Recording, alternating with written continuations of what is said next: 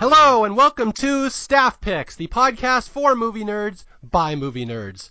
As always, I'm Mario Lanza, and I will be your host on this journey through movies that I just feel need a little more love in the world. My movie today is going to be an especially fun one because we're talking about a movie that was actually a fairly big hit at the time, but it's there's so many interesting things going on with this movie that I just wanted to do a show about it and just bring up some of the stuff that's going on that a lot of people might not know about. The movie is 1983, Eddie Murphy, Dan Aykroyd comedy called Trading Places, one of the biggest movies of 1983. Not historically a movie you think about when you think of Eddie Murphy. He had other movies that were bigger, but it is one that I do think is really interesting and will be really fun to talk about. And my guest today is an equally fun aspect of this show. Let's see, she is an attorney, she is a college professor, she is a reality TV alumnus, very well-spoken, very interesting and fun person to talk to, and I'm so excited to bring on the show. Welcome, Cass McQuillan. Hey, thanks for having me, Mario. I'm excited to do this one. This is a good movie for me. Yeah, Cass is actually the person who turned me on to this movie for a possible Staff Picks episode, and I want to lead right off with that, because you have told me before this movie is very important to your life. Can you kind of explain that to people, kind of give your history, who you are, and why this is a big movie to you? So for me, this is traditionally our family Christmas movie, and that story goes back to, I think, around Christmas 1984. I would have been in sixth grade, and we got a VCR. It was the first year we got a VCR, and my parents, being procrastinators, went and got the VCR, and when they went to get the VCR, they realized we had no videotapes. So they bought the only two videos that were available, and it was Trading Places and Uncommon Valor, which is a kind of a war movie and not that happy. We popped in Uncommon Valor, and it was just, you know, not great for my stepdad, who was a Vietnam vet. So that one went out the window. So we owned this VCR and one movie, Trading Places, and we watched it on Christmas. And every year from then on, we watched it every Christmas. And mind you, I was in sixth grade, so I was probably, 12 years old. Mm-hmm. And this movie is rated R, and an R-rated movie in the 80s, you know, was a little unadulterated. So I just grew up watching this every year, and then when I took the VCR and the video with me when I left home, and have watched it ever since. And now I have, of course, the Looking Good, Feeling Good edition on Blu-ray. So to this day, you still watch this every year on Christmas? Yes, it is actually kept in my Christmas movie box, along with Rudolph and other such movies. And my husband and my daughter's seen it. Everybody's seen it.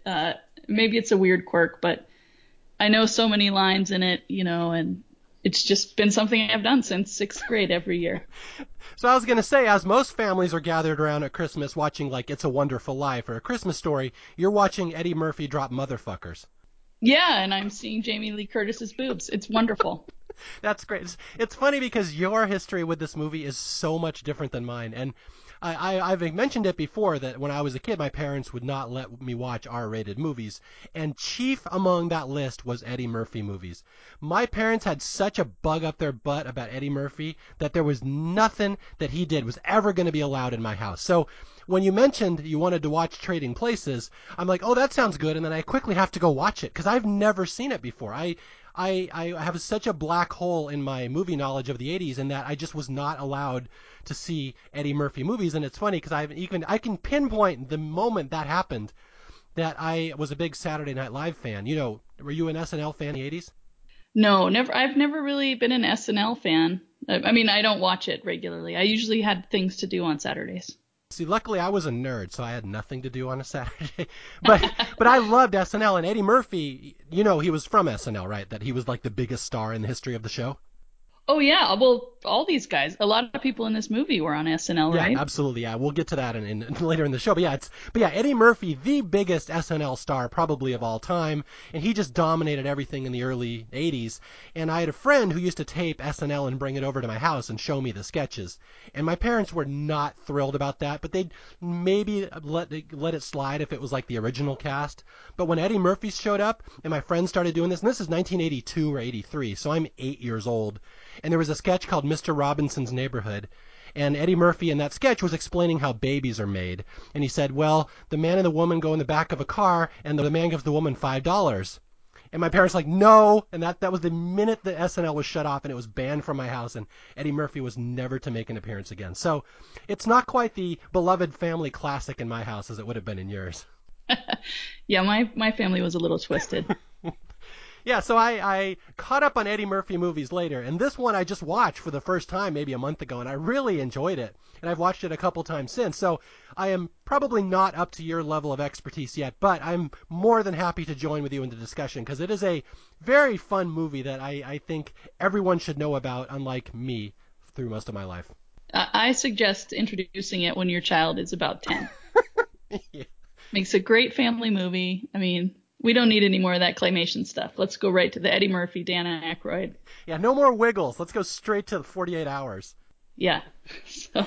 Yeah, although in its defense, this is probably one of the more tame of the Eddie Murphy movies. There's other ones he was far more profane than this one. Well, I think this one was originally, they were expecting Gene Wilder and Richard Pryor, right? Correct. To do it. Yeah, I just read that. So, yeah, and that my mother was a huge Gene Wilder, Richard Pryor fan. So we watched all the, Silver Streak and all those movies a lot too. So I think this one ties into that for my family history. Okay. And that makes sense. Yeah. For people who don't know, Richard Pryor, one of the biggest stand-up comedians of his era, and then Eddie Murphy was the next big one after that, and everyone kind of thought he was going to be the next Richard Pryor. And what would happen in this movie, this is a movie about two people who switch places. You have this rich, foppish white accountant and this black street hustler, and their lives get switched, and they have to take over each other's lives. It was written for Gene Wilder and Richard Pryor, and then Richard Pryor had to bail. And what happens is they brought in Eddie Murphy. He was the big new star on SNL at the time. And so it was going to be Gene Wilder and Eddie Murphy. And Eddie's like, I don't want to do stuff that makes it look like I'm taking over for Richard Pryor. I want to do my own thing. So that's how it became Dan Aykroyd and Eddie Murphy. And am I missing anything there? I think that's pretty much the history. Oh, and to further tie in my Christmas link to this, I actually met Dan Aykroyd at a Christmas party while I was bringing reindeer to it in my family reindeer business. And I met him at a Christmas party in Malibu. Explain that to people. Yeah, explain to people the reindeer history of your family. I think that would be interesting. So my family has the largest herd of reindeer in the state of California, and their primary business is to take reindeer to rich people's homes and parties and to do TV commercials or movie shots with these reindeer. So we would go to all these crazy parties and take a couple of reindeer, and they'd pay like $5,000 for 2 hours to stand there with reindeer. And one of the biggest parties in Malibu every other year. It was the guy who did Paul Mitchell, John Paul DiGiorio. He had a huge party in the biggest house in Malibu, and Dan Aykroyd would go there every year. And I got to say, when he would walk, tons of celebrities were there. When he walked into the room, he was a presence. Mm-hmm. He was someone you would stop and look at. Which I wouldn't have expected prior to meeting him, but very charismatic, and just that sense, that presence he had was, of all the people I've met in the reindeer years, he was one that really stuck with me. So that was many years after this became the family Christmas movie, but still Christmas party, same Christmas party I also met Ricky Schroeder at, by the way. Now, I guess we're going to spill that. He is your all-time crush, Ricky Schroeder, correct? Yes. And he's divorced now, so. Well, there you go. Okay. Well, hopefully he's a listener. I'm not sure. My listener, I have maybe upwards of 10, 20 listeners, so maybe he's included in there somewhere. Yeah, I don't know if he could handle the annual Trading Places viewing for Christmas. It just struck me that your parents, in essence, were reindeer pimps, that people would pay them large sums of money to bring their reindeer to the party. In a way, they're almost pimps. Yeah, I guess anybody who does that with an animal is a pimp of an animal. That's lovely. Okay, so let's talk about this for a second. So, yeah, so you have Eddie Murphy in this movie. And, again, Eddie Murphy was the biggest star on TV at the time. He came off SNL. He did the movie 48 Hours. He became a big star because of that. Then he did Trading Places. This is his second movie. And it's just amazing to think what he was pulling off. He was like 20, 21 years old or something like that. And he did, not only was a full-time cast member on SNL, he did 48 Hours and Trading Places that same year as he was a cast member on SNL. just an insane start to his career. Then you had Dan Aykroyd in here, and Aykroyd, I'm glad that you're speaking glowing of him, because he's one of those guys. He was in a ton of movies in the 80s, and I just never really thought he was that funny in anything in the 80s. I mean, Ghostbusters is a big one, but I never thought he's the star of that. He's just the other guy. But it's like, it wasn't until I saw this movie that I really realized that there were movies that he was pretty good in. Are there any that I'm not really thinking of? I think part of his weirdness as an actor is he doesn't have, like, the leading man good looks, and his sense of humor is so dry, and he's just deadpan. So I think he's a tough one. You know, what was that movie with Macaulay Culkin, like, that got stung of a brown-eyed girl or something? My Girl. He was in My Girl. I'm embarrassed to know that I knew that off the top of my head, yeah. You know, he has such a variety of roles he played. I don't know all his movies because, like I said, this was the Christmas movie. That's why I have this affinity for the movie. Yeah, it was. He was in, like, every movie in the 80s. He was always kind of the – I mean, he did quirky stuff, but he was never really a standout. And it wasn't until years later that I saw his original stuff on SNL from the 70s and I realized how good he was. And I think you're right that he's not really a leading man, and that's why he never stands out in movies, because he's like a character actor. He's good at getting into characters and playing different characters, but to sustain one character through a movie isn't really what he's best at. Yeah, I would agree there. Wasn't he a Conehead? Was he one of the Coneheads? He was. It was him and Jane Curtin and then Lorraine Newman as their daughter. Yes, okay. Why I think he really stands out in this movie, and it's something I just noticed when I was watching it today, is that it's interesting because Eddie Murphy, we see in later movies, he likes to play multiple characters in a movie. That's his thing. He likes to disappear into characters. And then Dan Aykroyd actually gets to do that too in this movie. He plays, I think, three different characters, if you think poor version of Winthorpe, the rich version, and then the Rastafarian guy at the end. So it kind of plays to both of their strengths as SNL guys that throughout the movie they get to play different variants of the same person. Yeah, I think it's a great vehicle for everyone, really. I mean, the casting was really good on this. And you have already mentioned Jamie Lee Curtis's breasts, so you've beat me to the punch there. And I was going to say they are really stars number 3 and 4 of this movie, that you see a lot of Jamie Lee Curtis in this movie. Yeah, and she was young. She was, what, 24, 23 when she did the movie? Mm-hmm. And it was her first role after all her horror roles, really, yeah, to show that she could act. So I really enjoy her in this role. I like her character, and I like her as the character. Yeah, and that's the three things I really wanted in my notes to go over in this movie is that, A, this is one of the moments when Eddie Murphy was like the biggest thing in the world, and he just ruled Hollywood. And then you have this movie where I actually enjoyed Dan Aykroyd because it's one of the movies that actually plays to his strengths. And then the third one is the Jamie Lee Curtis thing, and that is that I've seen her in interviews talking about this movie, like, You kind of undersold her there that she was just known for horror movies, but a lot of people don't know, and I wasn't aware of this either, that without Trading Places, there would not be a Jamie Lee Curtis movie star. Like, she was a horror movie actress, she did B movies, and it was expected that is all she would ever be. She was just the scream queen, and they had to lobby really hard to get her into this movie, and she has, I mean, for years in interviews given credit to this movie. This is the movie that people took me seriously as an actress, so it was a big deal that Jamie Lee Curtis was even cast in this in the first place. Wow, I did not know that. Yeah, it was a huge jump to legitimacy for her, and that's the thing. And she ended up being in a bunch of my favorite movies. True Lies is one of my favorite movies of all time. A Fish Called Wanda is maybe my all-time favorite comedy. So those don't happen without Trading Places and some studio actually giving her a chance as an A-list actress. So that's the biggest thing I think that I wanted to take from this movie. Yeah, and it was a great, I mean, this movie has so much going on in it, like just social commentary, everything. Everybody, those main characters, there's so much little tidbits going on in the 80s. It's so great with the racial stuff, the sexist stuff. It's fascinating when you watch it, not as a Christmas movie. And the blackface. Don't forget the blackface. The blackface. Wow. Yeah. I mean, the use of the N-word, it just from Don Ameche of all people.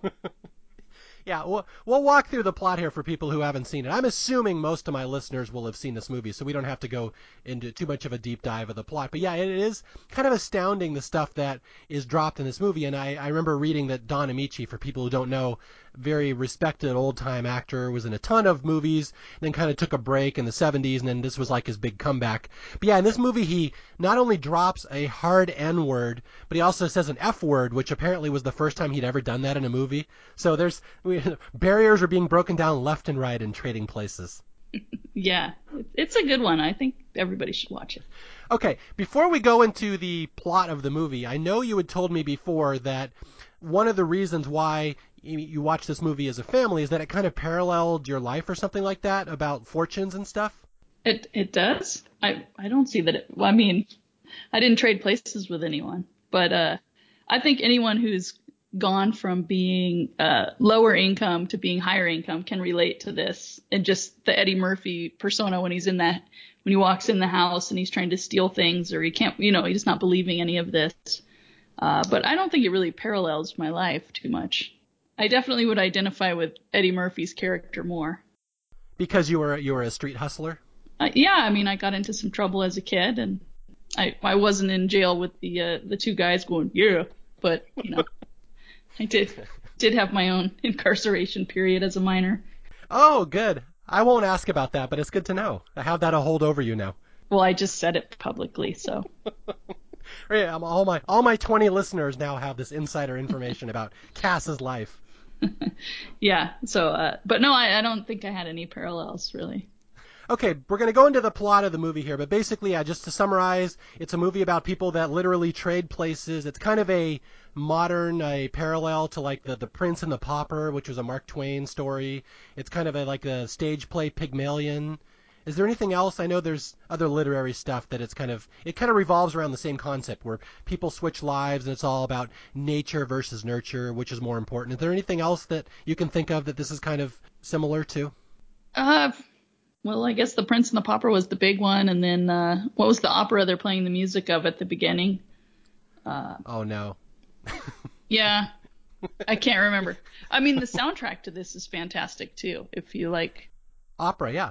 A lot of opera music. It is. But it's from that opera. I just read this on Wikipedia when I was trying to learn, more about this. Yeah, I will say this is going to be a fun one for me to do an episode of, because if there's three things I don't know much about, it's A, Eddie Murphy movies, B, opera, and 3, how the New York Stock Exchange works. So this will be a fun little thing. I hope you understand the ending of this movie and you can explain it to me. I listened to a podcast from Planet Money they did on this movie and interpreting it just today, so I would be able to answer that question. Excellent. What fortuitous timing. Oh, The Marriage of Figaro is the opera. That's the opera. Okay. Yes. For all the opera listeners out there. There should be a huge crossover between opera lovers and Eddie Murphy fans. And frozen concentrated orange juice traders. Yes. Okay, so we're going to dive into this movie here. Again, it's a movie set in Philadelphia. It opens in this really neat little montage of all these Philadelphia moments. Have you been to Philadelphia? Are you familiar with that city? I have not been to Philadelphia. I mean, I've been there every Christmas through this movie. Yes. Every the McQuillan family, every Christmas is whisked away to beautiful, snowy Philadelphia. Yeah. I have not been there, but I imagine if you have been there or are from there, it's pretty neat to watch all the landmarks being flashed through in that opening montage. Yeah, and again, I've only been there twice. I know they go through the Italian market. That's where they film the Rocky movies, where Rocky jogs down the street. They have that in the movie. The Rocky statue makes an appearance. They have Independence Hall. So yeah, it's really kind of neat. It's a neat little montage of all these Philly landmarks. And we basically go to we start with a man named Louis Winthorpe, right? Throp or Thorpe? Thorpe. Louis Winthorpe III. Yes, and this is Dan Aykroyd playing the biggest fop, just this rich, white accountant. He just lives in luxury. He's got a butler. He's got a rich girlfriend, Miss Penelope. And basically, he is is he a day trader or just a commodities trader? What would he be? He's a commodities trader, and he... the opening montage, they have Coleman making fresh squeezed orange juice for him, which I thought was pretty cool. If there's all these references at the beginning that tie back in to the ending, there's a lot of, if you watch it over and over, you'll see these things. So at the very beginning in that montage, the first time we meet Coleman, he's squeezing oranges to make fresh juice for him to serve in bed. There you go. That's excellent piece of trivia. I did not catch that. So yeah, oranges will become popular. Will become important in this movie. Pork Bellies. It's a movie about food commodities, about this rich brokerage, the Duke brothers, what are their names? Randolph and Mortimer Duke, these two old guys, they own this brokerage firm, and they basically buy and sell food commodities, and Winthrop God, I'm going to miss that. I'm going to screw that up every time. Winthorpe is their number one flunky. So, yeah, it's just all this rich white money based around food commodities. And that's really this world that we're living in this movie. Yeah, and how about those old computer monitors in the car? Like they're in the Rolls Royce, and there's these two analog tiny screens as if they have connectivity. Yes. Yeah, for those of you who enjoy watching 1980s computer technology, watch this movie. The most ridiculous looking computers. It's pretty, yeah. Anyway, sorry. I'm just reliving the opening montage in my head. So of course, we're pretending it's like Christmas. You're reliving your family's Christmas here. Yeah. I'm just sitting down with my cocoa. I'm excited. Do you hear that sound on the roof? That's Winthorpe. Thorpe. God damn it! Why don't you just call him Louie? Okay, Louie. So yeah, so you got these rich guys and these two rich guys that run the company. These are Don Ameche and Ralph Bellamy, and they basically have this running thing like a competition through their life where they're always betting things. They're making bets against one another, and you get the sense this has been going on their entire life, and they'll always do it for $1. Every bet's for $1, and one day they're reading a magazine, a science magazine, and there's a thing in there about nature versus nurture or hereditary versus environment. Basically, what causes a person to be what they are? Is it the way they're born? Is it their genes? Or is it their environment? And they get in a little debate if this is actually a thing, which one's more important. And this is going to be the whole premise of the movie, in that they're going to take Winthorpe, their little flunky, their commodities expert, and they're going to try to switch him with this random street hustler, this black guy named... what is his name? Billy Ray Valentine, that they just see, just a blind, handicapped street hustler, and they're going to try to have them switch places and see if their lives will turn out the same way. And that's really the comedy of the movie and where it's all going to go. Yeah, and we have good character development for Randolph and Mortimer when they're giving the tip to their servant at the beginning. To the butler, yes. Yeah, it's the butler. When they're giving the tip to the butler at the beginning, and they give him $5, and he says, "Thank you, I'll go to the movies by myself."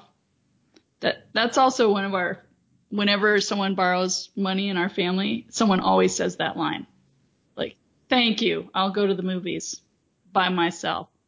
Yeah. For people who don't know that scene, there's this little, like a black butler, and these guys, Randolph and Mortimer, are just such assholes and so cheap, they just will not pay anybody anything. So yeah, they tip their butler $5 as his Christmas bonus, and that's his little sarcastic response, which later becomes, I hear the McQuillan exclamation of joy over a gift well received. Yeah, and then someone will say, half of it is from me. So, yeah. I mean, you can use so many lines from this movie in your life. If I had tried to use them in my life, my parents would have kicked me out of the house. That's the problem. Well, I don't know how you grew up, but it wasn't as fun as mine. Yes, I have no doubt about that. So, yeah, they're going to get into this. You've got Randolph, who believes in nurture, and Mortimer believes in nature. It's in the blood versus we can change people by their environment. So that's their big argument and their $1 bet. And I guess we're kind of skipping over our introduction to Eddie Murphy here. And it's funny, I'm reading some old reviews of Trading Places, and it cannot be stated enough what a big presence Eddie Murphy was at that time. Just, he would show up on screen, he would take it over. That's what he did on Saturday Night Live. That's what he does in every movie. And in this movie, I mean, the minute he shows up, you start laughing. He's just this little street hustler. He's like pretending he's handicapped. He's rolling around in a cart like he has no legs.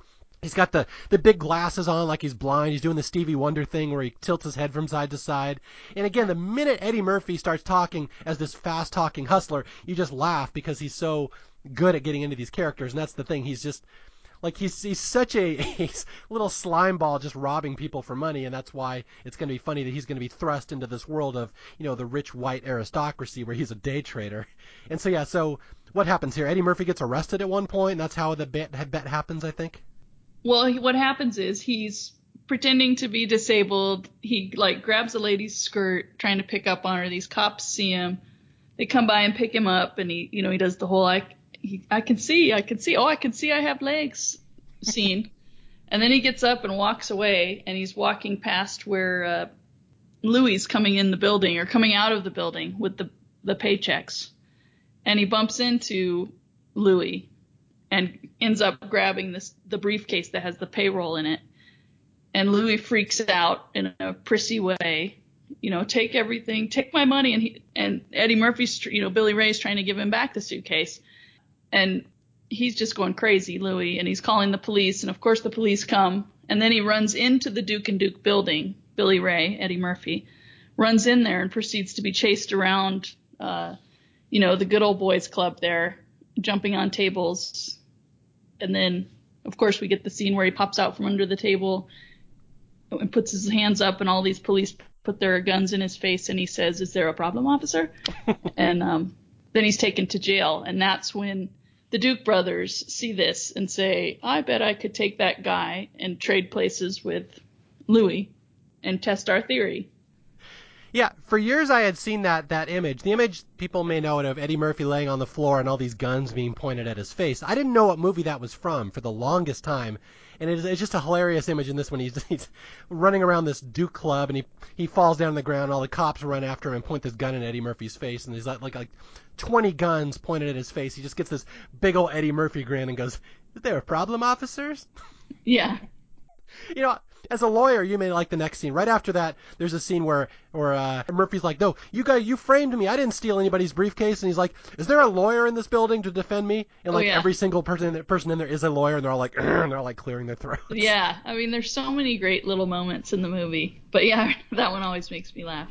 Okay, yeah. So yeah, Billy Ray, Eddie Murphy ends up in jail. He's been accused of stealing a briefcase, and basically in there he's a big talker. He's talking about how, you know, I fought the cops and I did this and blah blah blah. And it's this big moment of Eddie Murphy just being a big talker and bragging to everyone that he's this rich pimp and he makes all this money. He's got a limo, and it's funny because there's these two disbelieving guys in there that we'll see throughout the movie. These two, as Eddie Murphy says, he's a Barry White looking motherfucker, if I recall.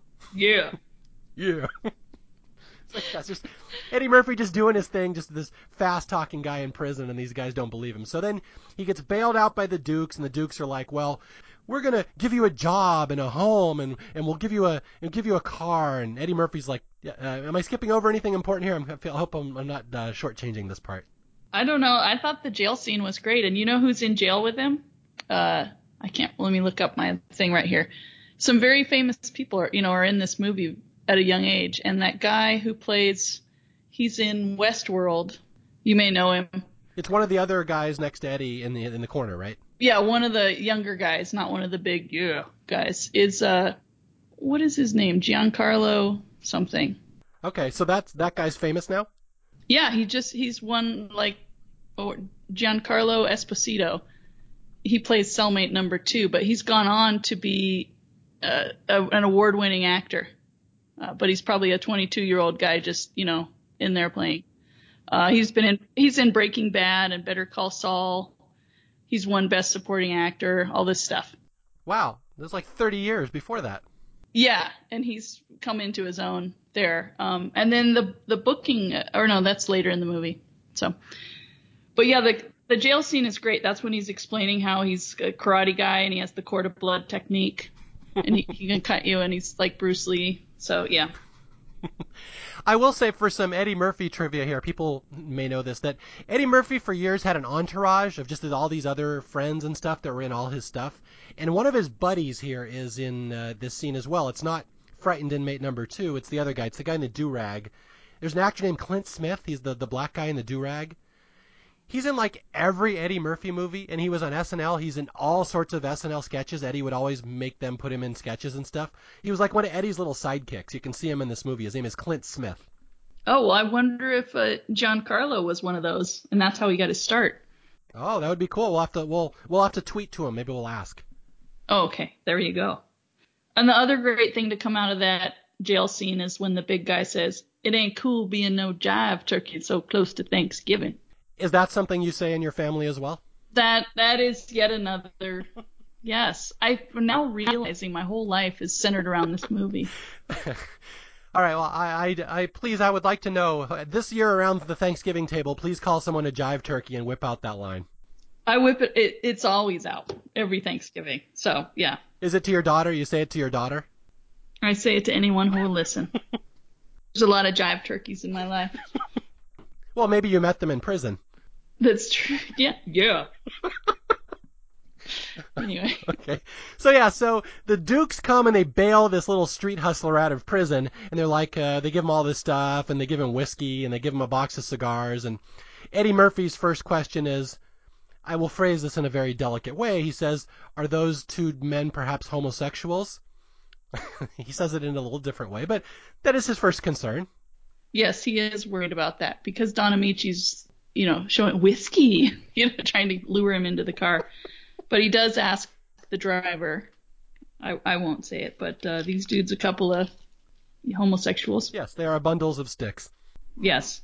So. Yeah, just one of my I've only seen this movie a couple times. I'm not on first name basis with it like Cass is, but yeah, the scene where Eddie Murphy's being propositioned by these old white dudes, and Eddie's only plan of attack is to lean forward and ask the black limo driver, "What's my move here?" And the black limo driver says nothing. He's just all facial expressions. Yeah, that is great. That is a very nice understated scene there. And then Eddie Murphy's like, "Thanks for your help." Yeah, so basically, so they give Eddie Murphy this job and a new life, and all of a sudden they're going to take this guy who has nothing. He's just a little common street hustler. They move him into the most incredible life of luxury, and at the same time, this bet requires their right-hand man, Winthorpe. They're going to take everything away from him. They're basically going to turn him into a homeless street hustler. So, yeah, they frame him for embezzling money. They plant drugs on him, and just this horrible downfall that Dan Aykroyd will take almost immediately. To the point he ends up in prison. That's funny, the same prison that Eddie Murphy was walking out of yesterday. Within the next 10 minutes in this movie now, Dan Aykroyd's Winthorpe character is now in prison. And clearly this is a place he has not ever been before, and this leads to one of my favorite lines in the movie where his girlfriend comes and pulls him out of prison. If I recall, she bails him out of prison, and Aykroyd comes walking out. He's like, those men in there wanted to have sex with me. He's so good at playing the prude. But his whole framing, one of my problems with that is it's only $150 that they plant on him, and he's so rich. Why would he steal $150? That's true. There's probably some kind of legal precedent there as well. As I would think, as an attorney, you would know that perhaps they're overreacting to his crime here. It is possible. I don't even know if that would be like a felony theft. Yeah. So, but then they find the PCP as well that's been planted, and the guy who books him. That's Frank Oz, the voice of Yoda. That's Yoda that books him? Yeah, the guy with the glasses at the table who says Winthorpe the Third. That's actually a famous puppeteer from the Muppets. He played the voices of all these people, and he is the voice of Yoda. Drugs have you. And he originated that speech pattern for Yoda. Okay. So, well, there you go. So we had some Star Wars trivia. Yes, Star Wars trivia. Sorry, thought you would enjoy that. No, that's good. We got the SNL tie-in, we got the Star Wars stuff. There's all sorts of fun stuff going on here. Okay, so Eddie Murphy, Billy Ray has been elevated to the position of rich fop, and we got Dan Aykroyd has been lowered to the position of homeless street urchin. And this is where we're going to meet the third character in the movie, Ophelia, played by Jamie Lee Curtis, who's basically a hooker that basically they hire to go frame Dan Aykroyd, where when he's getting out of prison, she's a prostitute. They pay her to go up there and pretend that she has a history with him. And so basically then Winthorpe's girlfriend dumps him too. And this is the last straw that Winthorpe is now basically homeless, and he will wind up living in Ophelia's house as a prostitute's guest, which is about the lowest place I think one could imagine. Well, he did have soft hands, so she took pity on him. She did. And all those credit cards.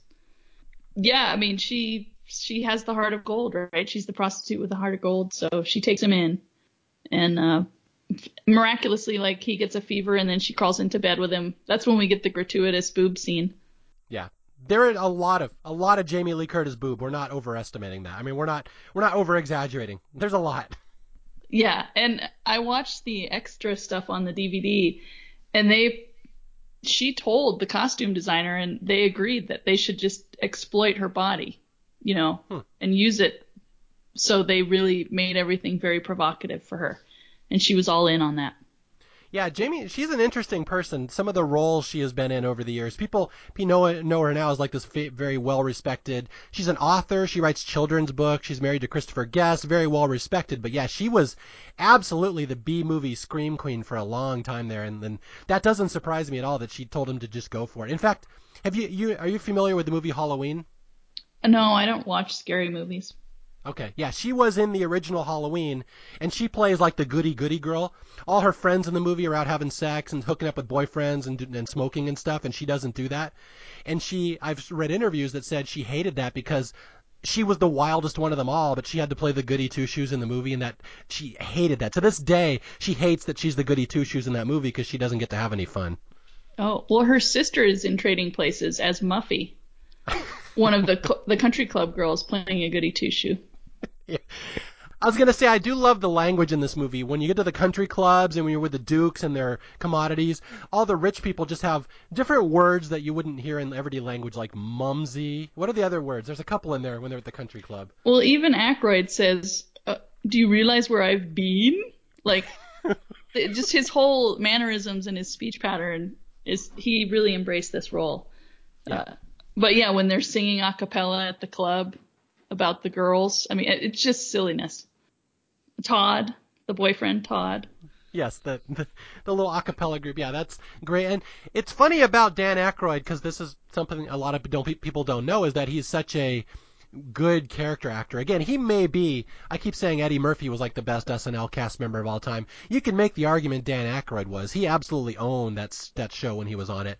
But it's funny because he plays this uptight, I keep saying fop, but this waspy fop, and that's nothing like Dan Aykroyd in real life. In real life, he's like Canadian. He drives a motorcycle. He has a truck driver's license.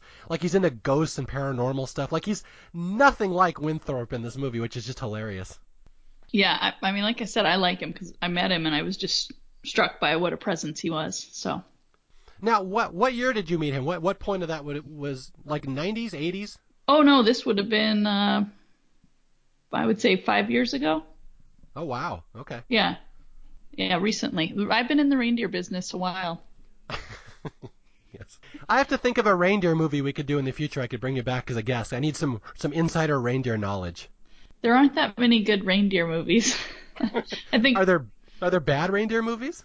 There's Prancer.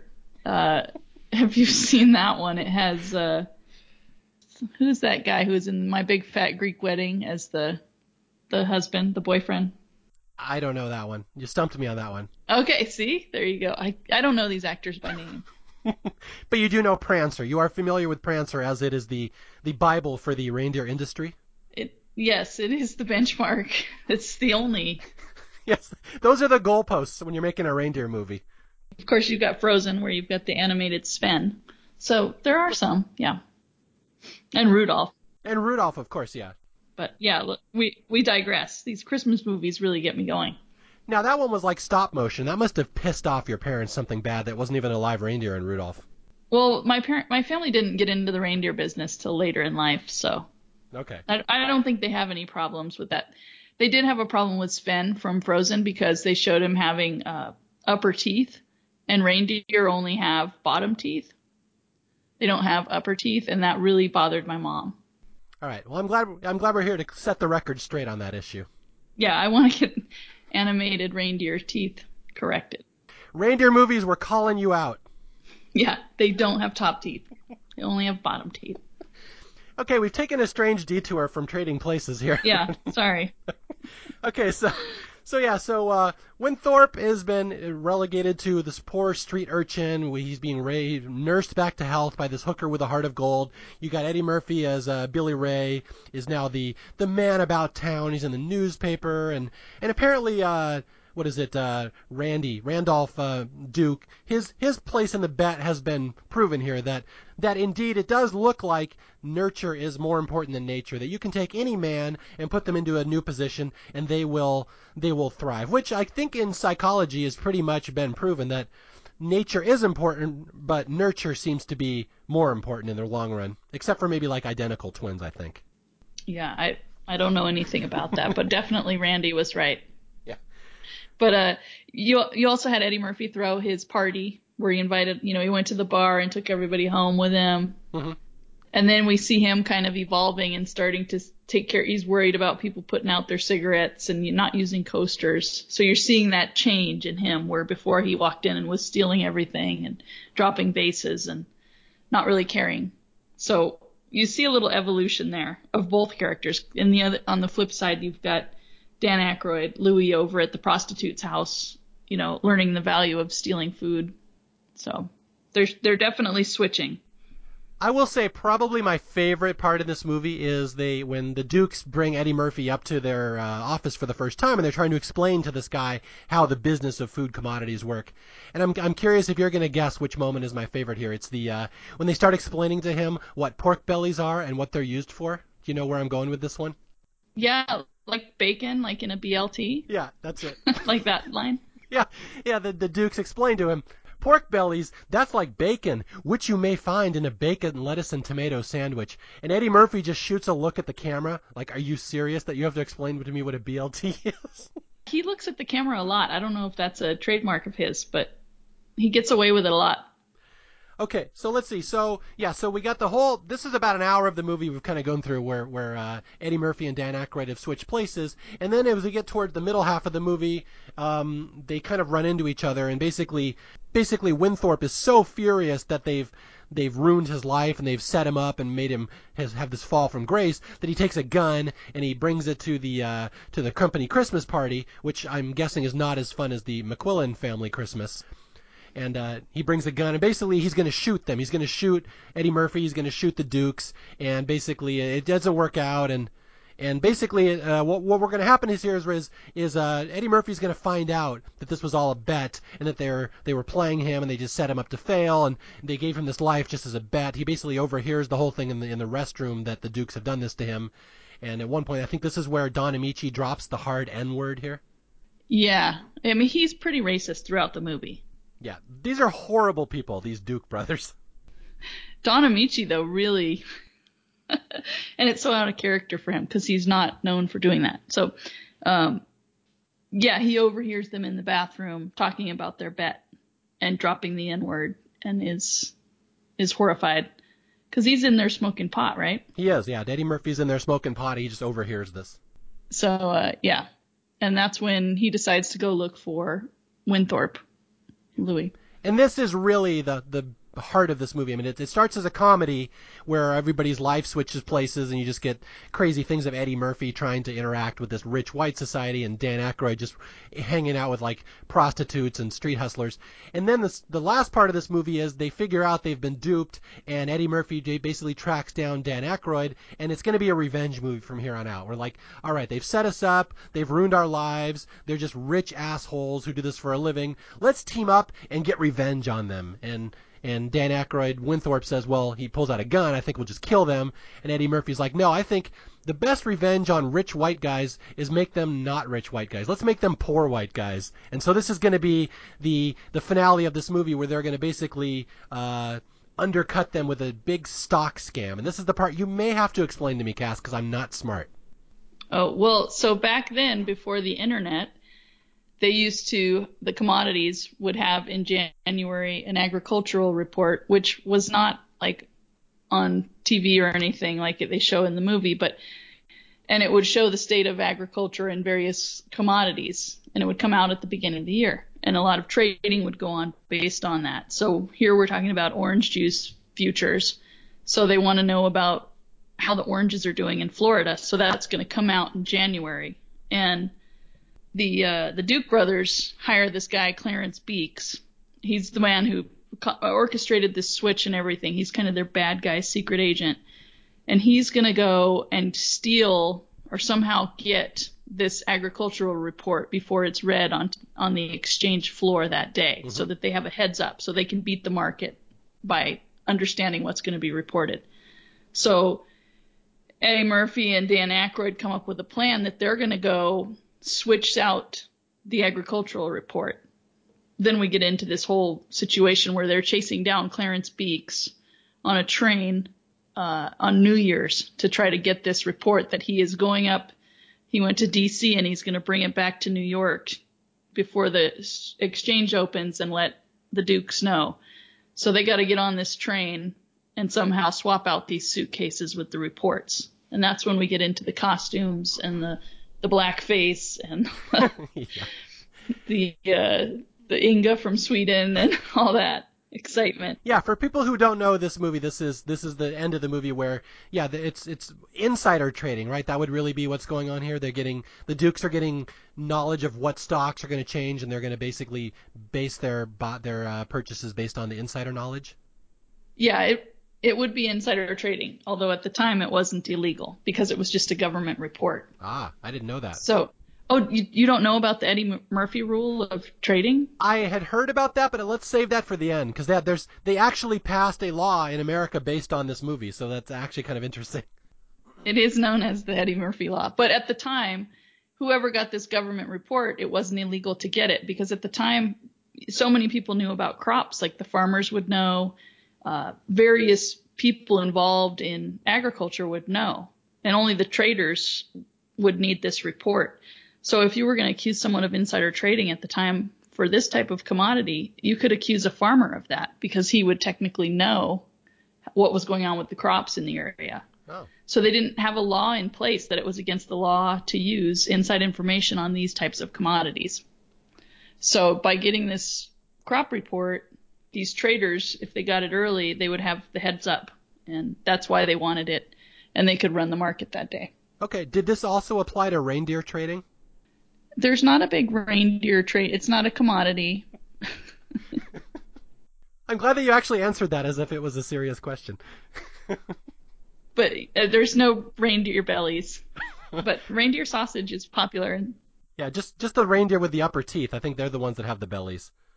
Yeah.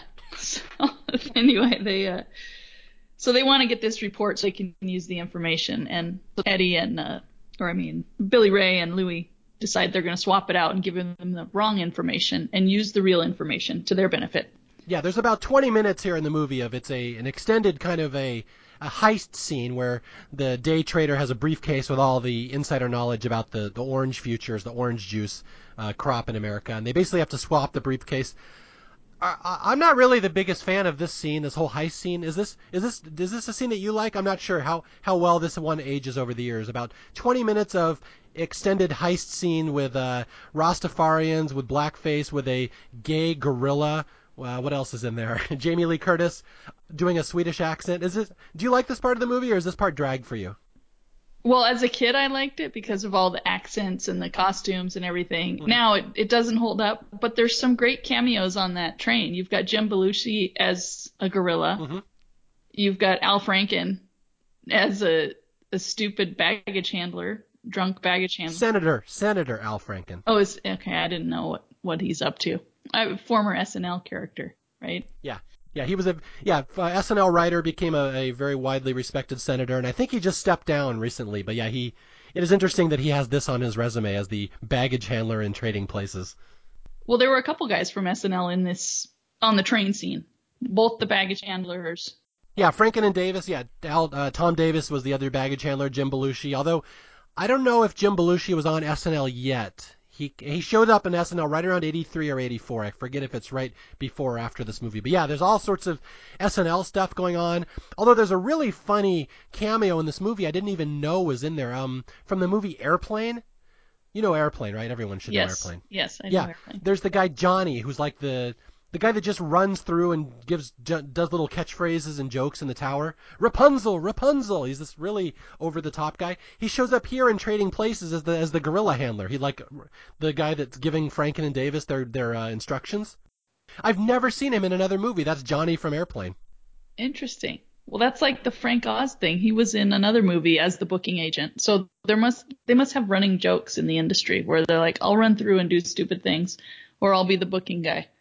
But yeah, it was quite the heist scene, but I guess they really needed some filler or just some excitement. I don't know why they did it. It's New Year's. I don't know why everyone's in costume on New Year's on a train. Maybe that should be your family New Year's tradition. You should all take a train in costume. And have someone be violated by a gorilla. I wasn't going to go there, but it depends on how hardcore you are in celebrating the holidays. Yeah, no, I think we'll pass on that one. Yeah. Although I will say this was probably a very scene that made Eddie Murphy and Dan Aykroyd very excited because they got to play new characters. And again, that's what I said earlier in the podcast, that that's what they're known for. So Aykroyd gets to play Winthorpe in two different variants in the movie, and then here we get to throw him into blackface and he plays a Rastafarian, and then Eddie Murphy plays what's the guy's name? Nanja Ikabar, the from Cameroon, an exchange student. Yeah, he's from Cameroon. I thought it was foreshadowing for Coming to America character or something. Ah, yeah, that probably is. Which the Duke brothers are in that movie, too. Yeah, let's save that for the end. That's one of my favorite trivia things. Well, I'll mention that again at the end. But yeah, and then you have Jamie Lee Curtis in this movie, in this scene where she plays a Swedish backpacker with a rucksack. She has to put a rucksack up, and her boobs, of course, make a prominent appearance here. Although I read some trivia that the only reason that her character is Swedish is because Jamie Lee Curtis couldn't do an Austrian accent, so at the last minute they just made her Swedish. Then she has her lederhosen. So there you go. So that's strictly 100% caused by Jamie Lee Curtis not being able to do an Austrian accent. And what's with the beef jerky? I couldn't tell you. There's a lot of randomness going on here. And then, you even get Denholm Elliott, the butler, gets to play an Irish drunk priest. So, yeah, everybody is playing crazy characters, and it's just a big heist scene, and it ends up with the bad guy, Clarence Beeks, being violated by a gorilla, which we'll kind of gloss over for now. Well, he gets knocked out. He realizes they're swapping out the suitcases and catches them and somehow gets knocked out by the other gorilla. And they throw him in Jim Belushi's gorilla suit and put him in the cage with the gorilla. And the gorilla falls in love with Clarence Beeks. Yes. It's very touching from a romantic point of view. It is. It's a little addition of the love story that was – they needed more romance. Yeah, in a movie that's seriously lacking in romance story. It really is. Because Dan Aykroyd and Jamie Lee Curtis really don't have much chemistry.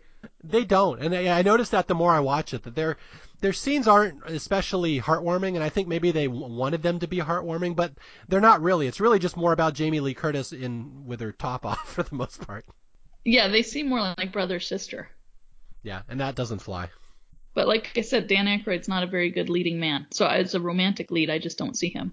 No, I think you're absolutely right. Yeah, that if there is one thing that I'm sure the studio might have been disappointed with, that they did not turn those two into like a romantic couple. Like they kind of do towards the end of the movie. You kind of have Ophelia and Winthorpe.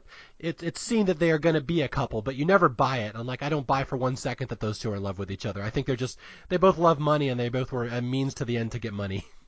Yeah, I think they tried to make it romantic, but but that's not what the movie was about. Oh, but Clarence Beeks does call the Duke brothers with the incorrect information. So the switch did work.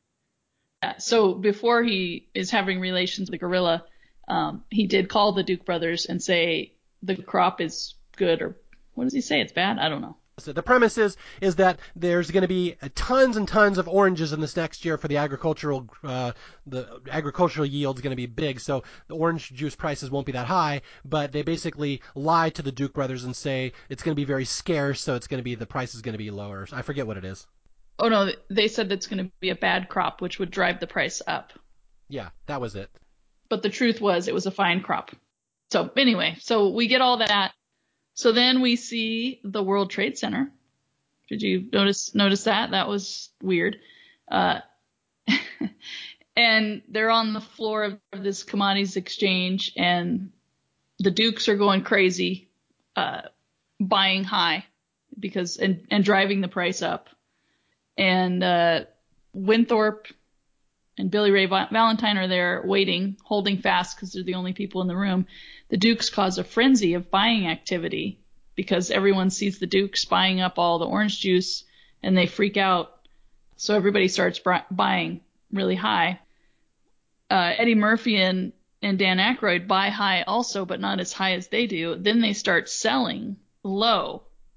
And what they're, I guess the way commodities work is you're not actually buying the orange juice. You're buying the contracts for it. So if it's a contract for, 30 shipments at a certain price in the future, you're buying that day. So they actually buy a little bit high, and then they start selling low, but they know it's going to drop once the report comes out. So they get all these contracts at a high price and then they sell. It's the opposite of what you would think goes on, where you buy low and sell high, but you can work it in the reverse order. So you buy for, say, $1.50, and then you sell it. I can't explain it. I know, nobody can. That's the problem with this movie, is I've read reviews that a lot of people, they know that the Dukes get screwed on these orange juice prices, but they can't explain how it happened, other than that Winthorpe and Billy Ray somehow manipulate the system and make the Dukes buy all this stuff that at a horrible price, and they're going to have to sell it at a loss. Basically, to make a long story short, nobody can explain this movie. And it's other than, the Dukes get screwed, they lose. The Dukes end up losing $340 million and basically go broke. And so that's the revenge, that they've lost everything, and all because they tried to screw over the wrong guys. Yeah. So they lose all this money. They think they're making a fortune. The other guys somehow work it. I guess, okay, so Murphy and Aykroyd sold their contracts at $1.42 a share or whatever. And then when the real report came out, they start buying up contracts for 29 cents each, and everyone wants to just dump them. So the other people are losing all that difference between $1.42 and 29 cents. Yes. And there's a lot and lots of shares. So, again, it adds up that they end up losing $340 million. So you can imagine how many shares were being purchased here, and how fast this crash happened that the Dukes immediately lose all their money. Yeah. So they lose everything. As soon as the USDA guy comes on the screen and said nothing's wrong with the crops, everybody wants to sell. Mortimer and Valentine stand there and wait, and then they start buying super low, and they know that they've made all their money. So and we see the Duke brothers even trying to run onto the floor, selling things frantically. So they lose it all, 300 and whatever million. Basically, at the end of the movie, Winthorpe and Billy Ray, Aykroyd and Murphy have gotten rich. They are going to go retire somewhere to the U.S. Virgin Islands. They have all this money they made off this scam at the end. The Duke brothers have lost it all. And again, this is a famous ending. And as again, it's funny if you read reviews and comments how many people don't even really understand what happens at the end, other than the Dukes get screwed. But as Cass said earlier, this movie led to a law. There's an actual law in the New York Stock Exchange now these days, and it's called the Eddie Murphy Law, based on this movie, because they do not allow people to do that anymore. Can you kind of go into what the Eddie Murphy Law is? Well, it's part of a big thing that changed, I think, in 2007 or something. I can't remember the year. And all it says is you can't insider trade on commodities. So it's okay if you're the farmer and something, but these reports and these things, and it actually came after the internet. So the whole commodities trading now, it wouldn't go down. There's not people out on the floor with pieces of paper anymore. Everybody's just on their computer looking at the computer trading. So it's a totally different dynamic. And as we know, information is exchanged much more quickly now. So the law came along to protect information and avoid insider trading for commodities, but it's unlikely that would really happen because you weren't carrying papers anymore on trains on New Year's. So, I mean, I don't know why they couldn't just call with the information, why it had to be a piece of paper even back then. I also wonder why on the news they showed the henchman physically carrying the briefcase. He will be carrying this briefcase on this train at this hour. Would that really have been a news story back in 1983? No. And I listened to that podcast today on this, for the financial aspect of it. And they said it was the most exciting thing ever to happen to the orange juice commodities traders, and that they routinely are often either quoting this movie, and it's required viewing. So it's actually within this small group of commodities trading people. It's a huge thing, and they love this movie and they quote it. I could probably go to a Christmas party and get along great with them. Well, especially if you brought some reindeers. Everyone likes reindeers at the party. You think? What about Dan Aykroyd dressed up as Santa? If you could produce Dan Aykroyd at the Christmas party, you'd be the most popular guest there. I don't have his number. Yeah, I don't want to change your Christmas traditions. I understand you have a delightful holiday tradition of the family gathering around, listening to Don Ameche drop hard N-words, but I don't want to change that. It is pretty crazy. I cannot believe that, A, you saw this movie when you were that age and it became a beloved family movie, and that, B, you've probably shown it to your daughter many times, which I enjoy very much. Well, I mean, she doesn't, you know, kids these days don't watch movies. They watch YouTube. So if it's on the TV, they're not interested. So it's not like she, you know. I've actually had that issue. I'm constantly trying to introduce movies to my kids. And my daughter, I have a little better time because she'll watch horror movies. She won't watch comedies. She won't watch dramas. But horror movies, she'll sit down for anything. My son, who's 15, I cannot get him to watch anything on TV ever. He has no interest in movies, which absolutely dagger into my heart as the guy who hosts Staff Picks. Yeah. Well, you're much more into movies than me. This just happens to be one of the few movies I've watched many, many times. Okay, yeah, so we end the movie and basically all the fortunes have been reversed. The rich people are now broke. These old guys are, they've collapsed. Their whole industry, they've run this financial institution for 47 years. They've lost everything. They're broke. And this leads to one of my all-time favorite movie cameos. And you had mentioned earlier that the rich guys at the end of this movie, the Duke brothers who have lost everything, show up 5, 6, 7 years later in the movie Coming to America with Eddie Murphy. And they make a cameo as their same characters? Yeah. They're in Coming to America as the Duke brothers. And you have Eddie Murphy, who's rich, actually gives them some money. And they say, now we can have a fresh start or something like that. I hope he gave them $5. Well, the bet, I don't know how much he gave them. I haven't seen that movie. They could see a movie.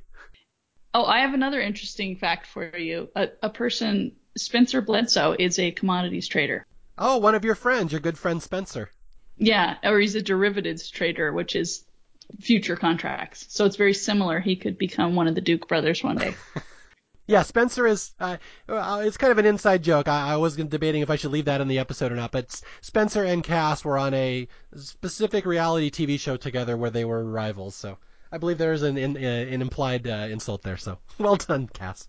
No, I mean, I just was like, oh, that guy, that's his job, is trading futures. So anyway. Is he one of the orange juice guys? Is he one of the orange juice guys that love this movie? I don't know if he even knows about this movie. Again, I saw Coming to America. That was the first Eddie Murphy movie I ever saw. I saw that in the theater in 1989, I think 1990, 91, somewhere. And I remember that scene where Eddie's he's a rich African prince. He walks past these two homeless old white dudes in a park, and he gives them money, and they say, we can start over again. I had no idea that was a callback to this movie. It wasn't until I finally saw this movie that reference becomes much, much more rich. So I just appreciate that. You know, Eddie Murphy was in both movies. John Landis, the director who directed this movie, also directed Coming to America. It was just a wonderful little callback to Trading Places, and I just think it's one of the neater cameos I can think in a movie of that era, where they literally reference a movie from 8 years before that had nothing to do with it. Yeah, I mean, you have to be an Eddie Murphy fan to get that, I would think. All right, so let's see. I'm going through some other trivia here for people. At one point, Cass said at the end of the movie, they're going into the New York Stock Exchange, and Dan Aykroyd looks up, and they're at the World Trade Center, and there's a big, nice, majestic shot of the Twin Towers. You're looking straight up them, and this is a little trivia I read somewhere that right when they're showing that shot, Aykroyd says, when you go in here, it's either kill or be killed. And I've read that when they show this movie on TV, they cut that line out because it's insensitive over the Twin Towers. Oh. So there you go. I can see that. Let's see. And what other things do I have here? That one of the other favorite things I have about this movie is that the way that Eddie Murphy's character will change his language depending on who's around him. And there's several scenes in the movie where he's going to start swearing and doing like his street hustler talk, but he'll consciously switch a word. Like, man, I know those people. Like, he'll change his words. If he's talking to white people or talking to black people, he changes his language, which is just a neat little kind of running gag throughout the movie that he has the ability to do that. Yeah, there's a lot. I think this is when he was really good and really at the peak of everything. And I don't know if he's ad-libbing a lot of this or how it was filmed. I don't know about that. I'm assuming with Eddie, they just kind of let him go, just let him do his thing. Like, I'm sure it's scripted in one sense, but he is such an ad-libber and just so good, and people don't know that he wasn't just a movie star, he was a stand-up comedian. He was just the biggest thing around, and I guess we should mention that. Like, do you know many other Eddie Murphy movies beside this one? I mean, this one I've watched so many times, but no, not really. I mean, Beverly Hills Cop. I mean, I grew up in the 80s, so I saw all the movies, but I haven't rewatched many. Okay, I'll just do a little rant here for people who are listening that It's one of the saddest things in movie history, what happened to Eddie Murphy, in that he was really the biggest thing in the world. He was the biggest movie star of my lifetime. Him or really Arnold Schwarzenegger in the 90s. Those were the biggest things. Every Eddie Murphy movie was the biggest thing around. And then we kind of got up to the 90s, and he started to fall out of fashion. And that was the thing. Every movie he did in the 80s was a hit. And in the 90s, he kept kind of doing the same movies, and he started getting some flack. And there was... It really, I've read books about this. There's a really good book out there called Life Moves Pretty Fast by Hadley Freeman, which is all about 80s movies. And the standout chapter in that book is what happened to Eddie Murphy. And basically I'm just going to recite what she wrote in her essay, that, you know, he was the biggest thing around, and then he was getting all this pressure. Like, Richard Pryor was mad because Eddie Murphy was stealing his roles. Richard Pryor was the big star before Eddie Murphy, so he didn't like him. And Eddie... You know, that really hurt his feelings because Richard Pryor was his idol. So he had Richard Pryor coming at him from one angle, and then people like Spike Lee and stuff were saying Eddie Murphy is such a big star, he should be doing more serious movies that have a message. And so Eddie was kind of getting hit by all sides, and he kind of became out of fashion, where he's just trying to make people laugh and do comedies, and he's getting criticized by people that were his idols. And basically Eddie just took his ball and went home and said, you know, F this, I'm not doing this anymore, you guys don't deserve me. And that's really been his stance ever since, that he felt disrespected and underappreciated, and he never was as big a star, starting with about 1990, 92, somewhere in there. And really, he's just relegated himself to children's roles and animated stuff, just because he just didn't feel people appreciated what he did. And I do think it's one of the sadder things out there, that it just... We had a guy that was so talented and so genuinely good and funny and everything, and he just was not appreciated, and he just basically retired and gave it up just because he didn't feel the love. And so that's why I think it's important to appreciate these movies like Beverly Hills Cop, 48 Hours, Coming to America, this one, Trading Places, just because this was Eddie at his peak, when he was allowed to just go out there and be funny, and there was no pressure on him to do anything else. Well, interestingly, in the DVD, on the extra clips, when they have these interviews, Eddie Murphy, someone brings up the social commentary of the movie and tries to engage him, into saying something, like he's trying to get a message across. And he says, hey, I'm just an actor. I just want to get in the role, do the show, and then be done. He says, I'm not here to try to teach anybody anything or try to change the world. I'm just here to entertain people. And the interviewer keeps asking him questions, and he says, I just want people to be able to escape and go to movies and have fun and, enjoy a movie. So I think that's part of that, probably the pressure he had. And I was kind of looking, and I guess Spike Lee was one of the people who told him, hey, you're so great and you're doing all this, you need to support black actors more.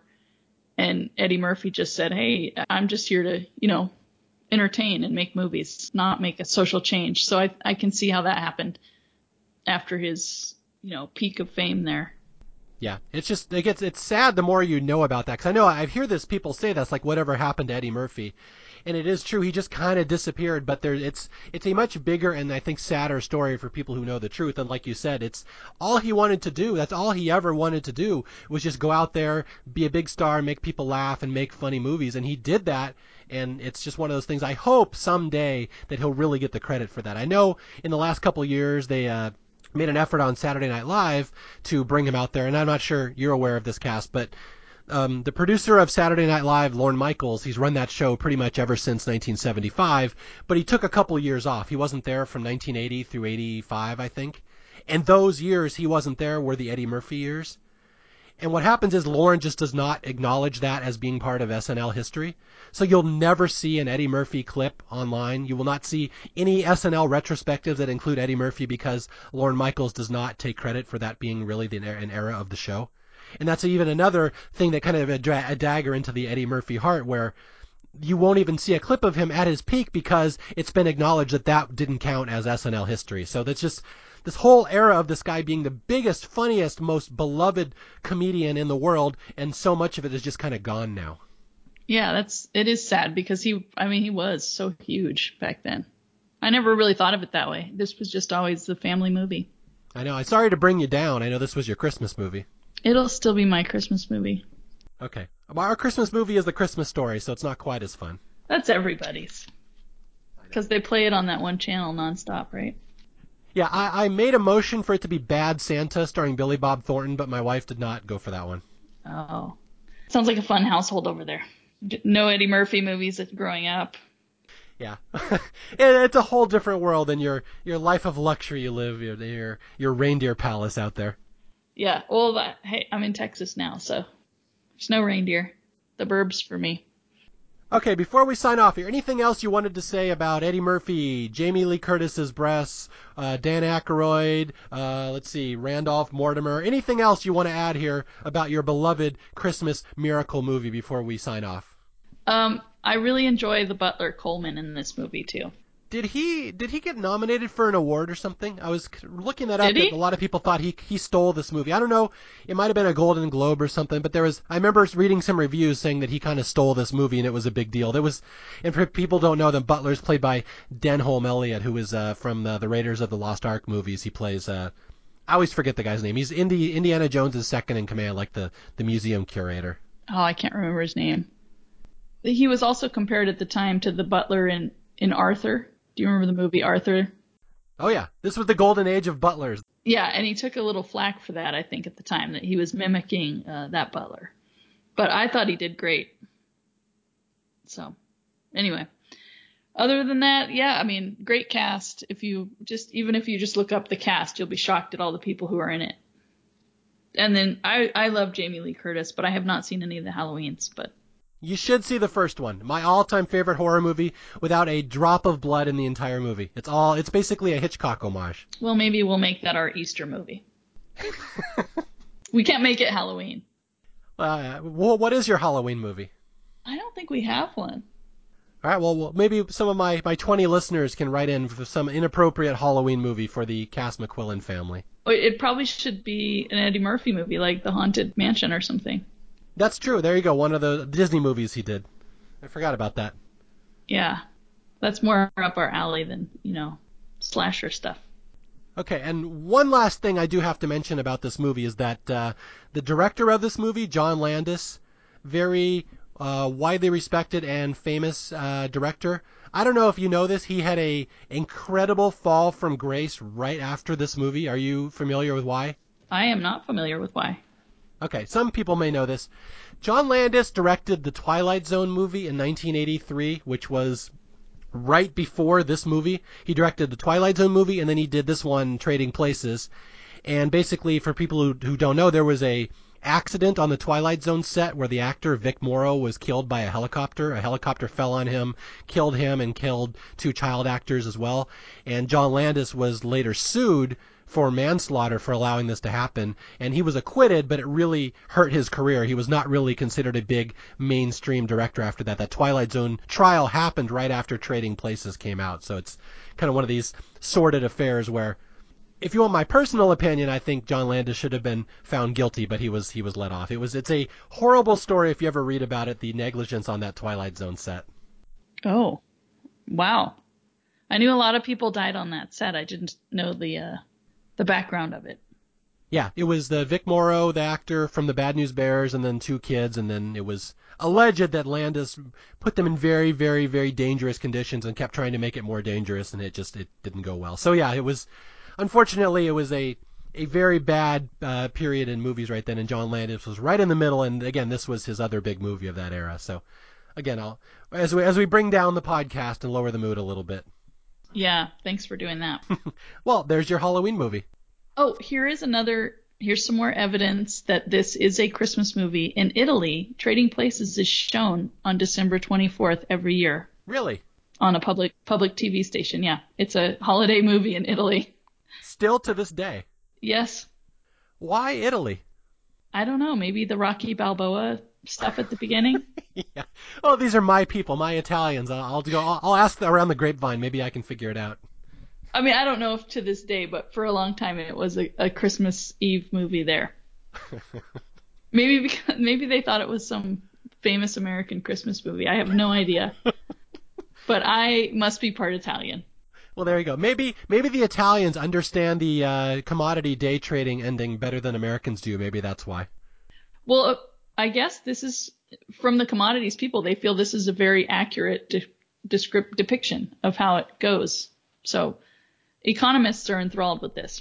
All right. And that podcast by NPR, I believe it's number 471 of Planet Money, is all about the commodities market and explained by actual orange juice commodities traders who get very excited about it. I'm tempted to check that out. I am curious what excited commodities traders would sound like. Exactly what you think.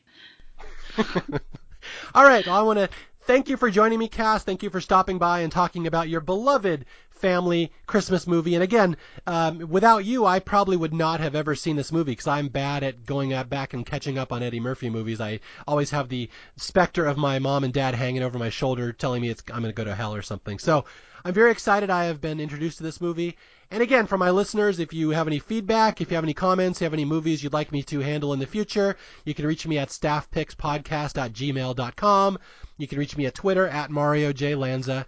And again, until the next time I talk to you, I'll be out there searching for underrated, underloved, or Eddie Murphy movies that just need a little more love. I'll talk to you guys later. Bye.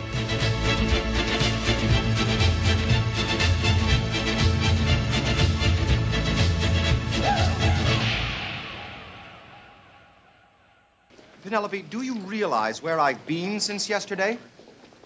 They beat me up and stole my clothes. Those men wanted to have sex with me